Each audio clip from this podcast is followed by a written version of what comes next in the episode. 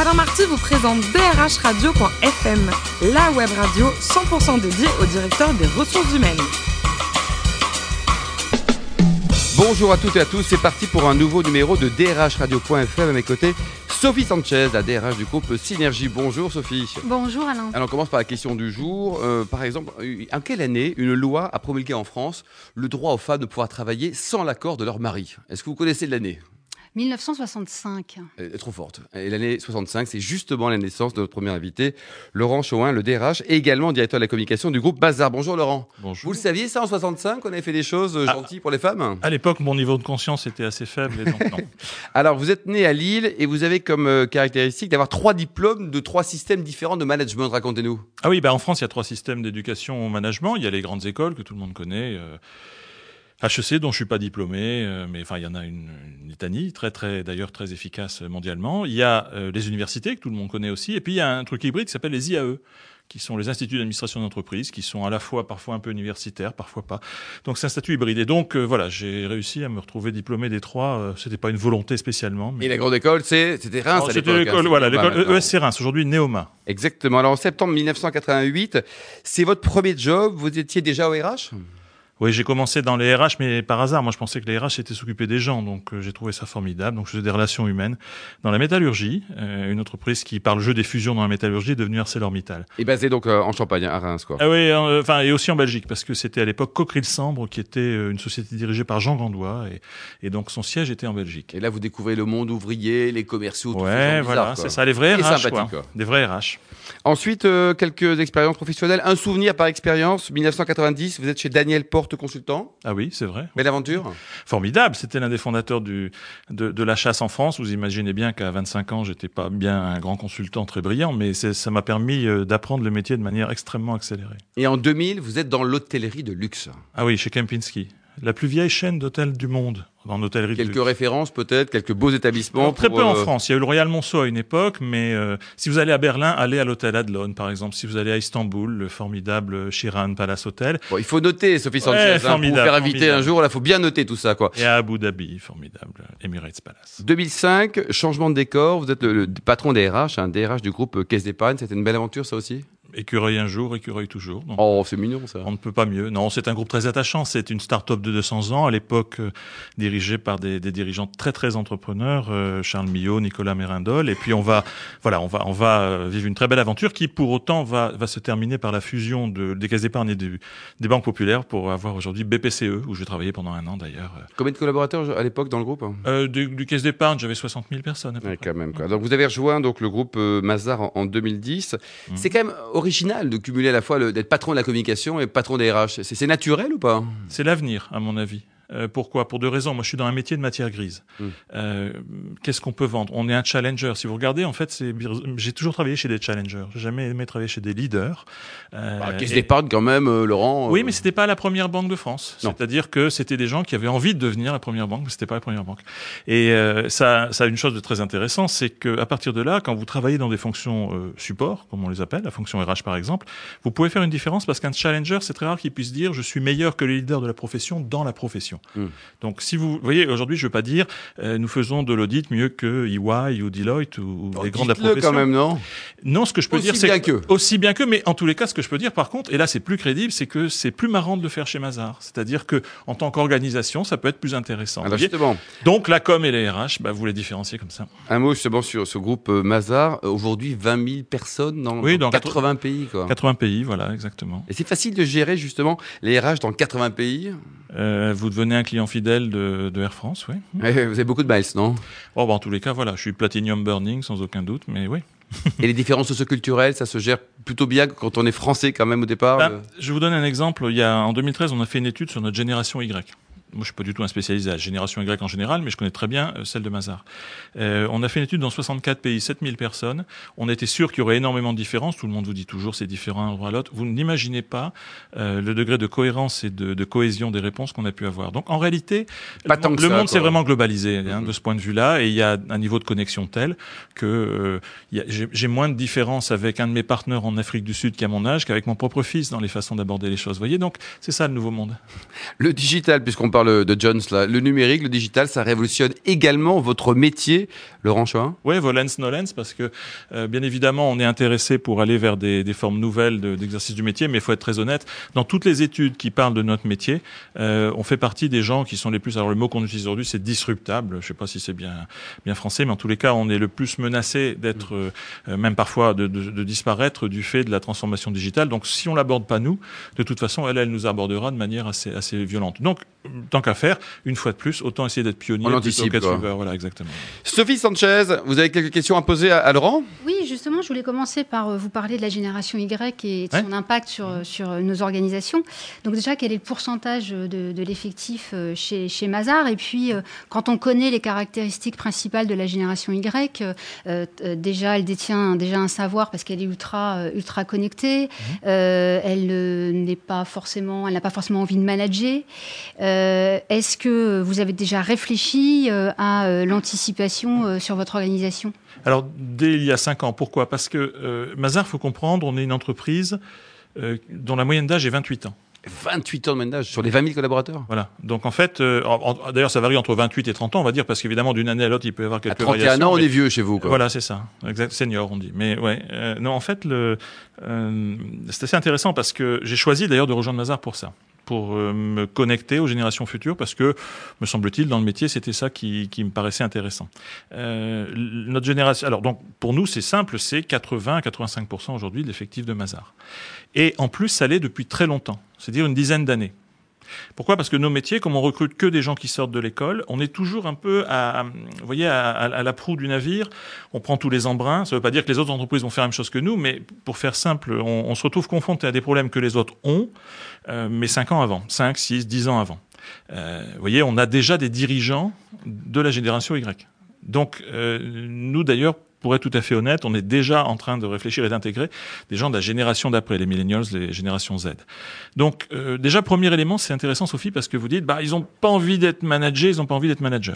Ça, c'est effectivement ce que disent toutes Ni les manager, études. ni manager. Voilà. Bah, nous, euh, on- dans notre étude, c'est très simple sur les gens qu'on a interrogés qui ne sont pas déjà en position de manager. Parce qu'évidemment, vous imaginez qu'avec une si faible moyenne d'âge, vous devenez manager chez nous autour de 25 ans. 25, 26 ans. Là, vous avez déjà les premières responsabilités managériales. Euh, eh bien, c'est simple. 83% des gens qui ne sont pas encore managers dans cette génération souhaitent l'être ardemment. Mais ce qui est plus intéressant, c'est qu'évidemment, on leur a posé la question, mais ok, mais quel type de leader ou quel type de manager vous voulez être? Et on leur a donné cinq possibilités. Le visionnaire, euh, l'expert, le, le- le- on a appelé ça le fair type en anglais, c'est-à-dire le, le type réglo, celui qui joue un peu par les règles, le chef de gang, euh, le gang leader, le chef de clan, et puis le géo, le type du club med, tout, tout le monde est beau, tout le monde est gentil. 95% géo. Euh, en en- en l'occurrence, 47%. Ah, quand même Et le deuxième score, c'est 12%, le visionnaire. Et ensuite, on tombe à nettement moins de 10%. Donc, il y a une appétence à être manager, mais certainement pas comme nous, on en a défini les codes. C'est-à-dire, évidemment, nous, de manière explicite, qu'est-ce qu'on promeut? On promeut généralement le visionnaire et puis le fair type, le type réglo, en fait. hein. ça nous permet de, de vendre des choses. Implicitement, toutes les grandes organisations promeuvent en réalité le chef de gang. Mm. Eh bien, ça, c'est les figures les plus rejetées, le, le chef de gang, par ces jeunes euh, Y. C'est QFD, quoi. Sophie? Donc, le géo. Oui, le géo. J'ai vu euh, sur votre site internet euh, des vidéos que vous avez réalisées pour expliquer euh, vos Mhm. métiers. Et donc, vous avez mis en scène vos, vos collaborateurs hein, qui, qui Ah oui, expliquent, la dernière campagne. qui absolument. expliquent leur, leur quotidien. Et vous avez opté pour un style complètement décalé, qui Mhm. est très drôle d'ailleurs. Alors, est-ce que c'est pour vous adapter à cette nouvelle génération ou parce que c'est pas forcément toujours drôle de, faire, euh, de travailler dans l'audit tous les Ouais, jours? alors c'est sûr que l'image de l'audit, c'est les petits hommes gris, quoi. Donc forcément, il faut. Il y, a- il y a toujours une, une règle, et ça- je parle pas des gens là, mais parfois, vous savez, euh, une de mes amies qui, qui dirigeait la gare Montparnasse, euh, quand elle est arrivée, c'était des murs de béton gris, etc. Elle a dit, il faut tout changer. On lui a dit non, non. Donc elle a inventé les pianos dans les gares parce que ça C'est très sympa, d'ailleurs. hein. formidable. Hein Oui. Mais sa phrase, en fait, c'est de dire euh, quand on est moche, faut faire un sourire. Voilà. Donc nous, bon bah, c'est joli, ça. voilà, elle a raison. Donc, si vous voulez, l'audit, vous allez pas le vendre comme étant, euh, c'est pas un métier vocationnel. Si quelqu'un à l'âge de 12 ans a envie d'être euh, d'être auditeur, il, il faut le tuer, quoi. C'est pas possible. C'est pas c'est pas un métier de vocation. Donc, il faut aussi comprendre une chose. Nous, on fait un métier pas glamour, mais fait par des gens glamour. En tous les cas, c'est ce que j'essaie de, de montrer. Donc, d'ailleurs, en l'occurrence, c'est plutôt mes équipes qui le font. Maintenant, je leur laisse totalement les clés. Euh, Eux-mêmes, génération Y, ils sont partis. Donc oui, là, c'est marrant parce qu'on a fait témoigner des gens. euh, je raconte pour les auditeurs qui qui qui sérieusement racontent leur métier, mais on a sous-titré ça euh, à notre manière et plutôt de manière audière qu'autre chose. Donc évidemment, le décalage entre des gens très sérieux qui racontent des choses sérieuses et puis quand vous dites, euh, voilà, en fait vraiment ce qu'ils pensent dans la tête et avec des, des, trucs un peu rigolos, ça. On peut les voir sur quel, euh, quel site alors ces, ces vidéos? Alors bien sûr, ça passe tous les soirs sur TF1. Sur... Bien sûr. Non, non, donc, sur Canal Plus euh, également. YouTube et je vous invite surtout à aller sur la page Facebook de Mazar puisqu'on a été un des premiers à aller euh, aller sur les médias sociaux et, et on essaie d'y faire des choses tout à fait originales. Simplement peut-être une remarque tous les six mois, on change de campagne. À tous les six mois, quand Eh même. ouais, parce qu'on est challenger. Vous voyez, euh, j'ai un de mes grands confrères qui vit toujours sur la même campagne depuis quatre ans, qui a reçu un, un dauphin d'or, c'est-à-dire un Oscar, si vous voulez. Dans Un dinosaure d'or maintenant, au bout de quatre dinosaure. ans. Ouais, alors la campagne est très bien, mais c'était il y a quatre ans. Bon, nous, tous les six mois, faut qu'on change. Sophie? Euh, concernant le- le- la mixité des emplois, vous avez euh, créé un réseau Mazar réel. Oui. Quelle est la, la place de, de la femme dans, chez Mazar? Bah, toujours insuffisante dans des métiers qui sont traditionnellement, l'ensemble de l'industrie chez nous, c'est moins de 20% des, des partenaires, donc des associés, si vous voulez, c'est-à-dire des dirigeants, pour faire court. Il y en a combien dans le monde, au monde entier Euh, D'associés en tout cas? Chez Mazar, il y en Oui. a, il y en a 1000 aujourd'hui. 1000 au total, au niveau mondial. 990. Mais par contre, euh, le, disons, on est dans une industrie euh, qui a énormément de biens conscients, qui a énormément de, de, de, de, de pro- enfin, de problèmes à promouvoir la, la diversité, du moins plus on avance, parce qu'au départ, il y a 50% d'hommes et de femmes dans nos recrutements. Mais on voit bien que nos métiers ne favorisent pas ça, donc il faut avoir des mesures conscientes pour lutter contre ça. Donc aujourd'hui, Mazar, euh, on espère en tous les cas, est en train de mener une politique qui portera ses fruits, euh, mais c'est un combat conscient. Ce n'est pas juste euh, naturellement euh, une diversité présente.